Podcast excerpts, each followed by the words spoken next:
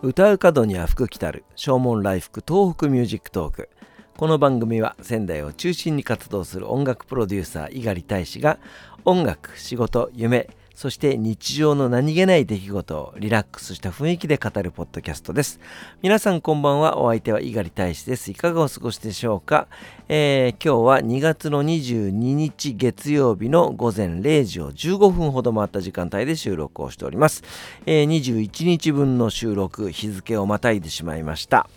えー、今日はね、非常に暖かい一日でございました。本当にポカポカでね、えー、うちの中で暖房をつけてると汗ばむぐらいの陽気でございました。えー、夕べから、えー、うちの嫁さんと息子がですね、えー、まあ今実家に帰ってるわけですけども、えーお泊まり保育というかですね、えちょっとお試しで一度家に帰ってきました。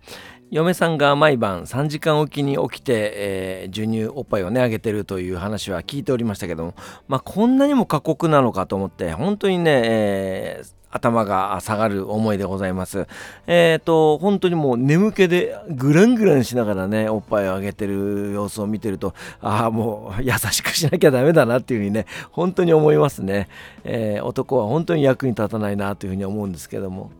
そんなわけで嫁さんと子供が夕方までねうちに滞在していたわけですけどもまああの子供が可愛すぎて、えー、仕事にならないですね。仕事が手につかない。仕事を始める気にならないというかですね、えー、これではいかんなというふうに思うんですけども。で夕方に嫁さんの実家に送り届けて、えー、晩ご飯をごちそうになって、えー、7時ぐらいに帰ってきて、えー、そこから仕事をして今の時間ということになります。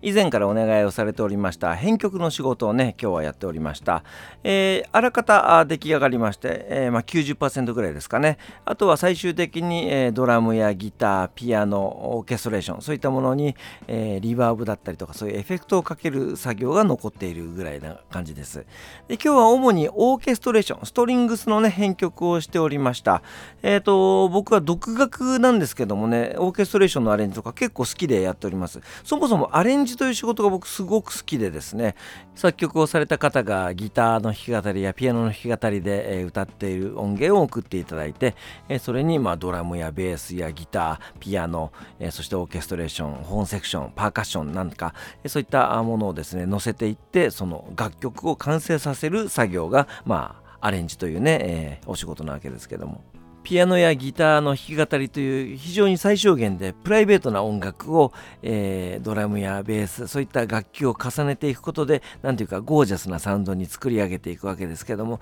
えっ、ー、とまあ何ていうかなよそ行きの服を着せてメイクをしてそして、えー、でも、えちゃんとその人の個性が残っているというようなことが、え大事だなというふうに思って、えそういう仕事をしています。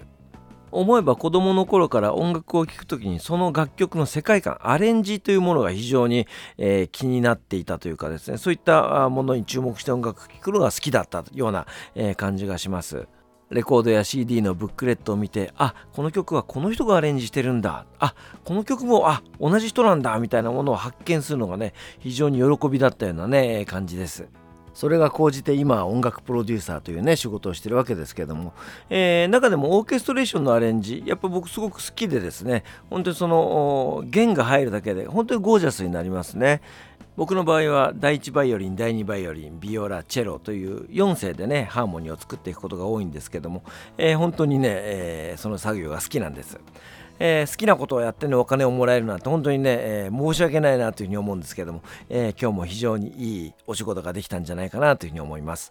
ピアノとパソコンに向かって打ち込みという作業をしていくわけですけども、まあ、実際に、えー、オーケストレーションといいましてもバイオリニストを連れてくるとかということではなくて、まあ、予算もないですからね、えーと、実際にはそのシンセサイザーの音源を鳴らしてるわけですけども僕も一度だけ、えー、本当のオーケストラが僕が編曲した曲をですね演奏してもらった経験があってそれはそれは本当に感動しますね。えっ、ー、と2012年震災から1年後の3月11日、えー、南三陸町で行った合同慰霊祭で地元の小学生たちと一緒に曲を作って、えー、披露しました。その曲のオーケストレーションをね僕が担当させていただいたんですけどもまあその合同慰霊祭の雰囲気だったりとか楽曲のメッセージだったりとか、えー、そういったものももちろん相まって、えー、オーケストラがブワッとなってですね非常に感動しましたね。生のオーケストラの迫力、え、それも自分が作ったメロディーを弾いてくれているのが、え、本当に、え、鳥肌が立つようなね思いでございました、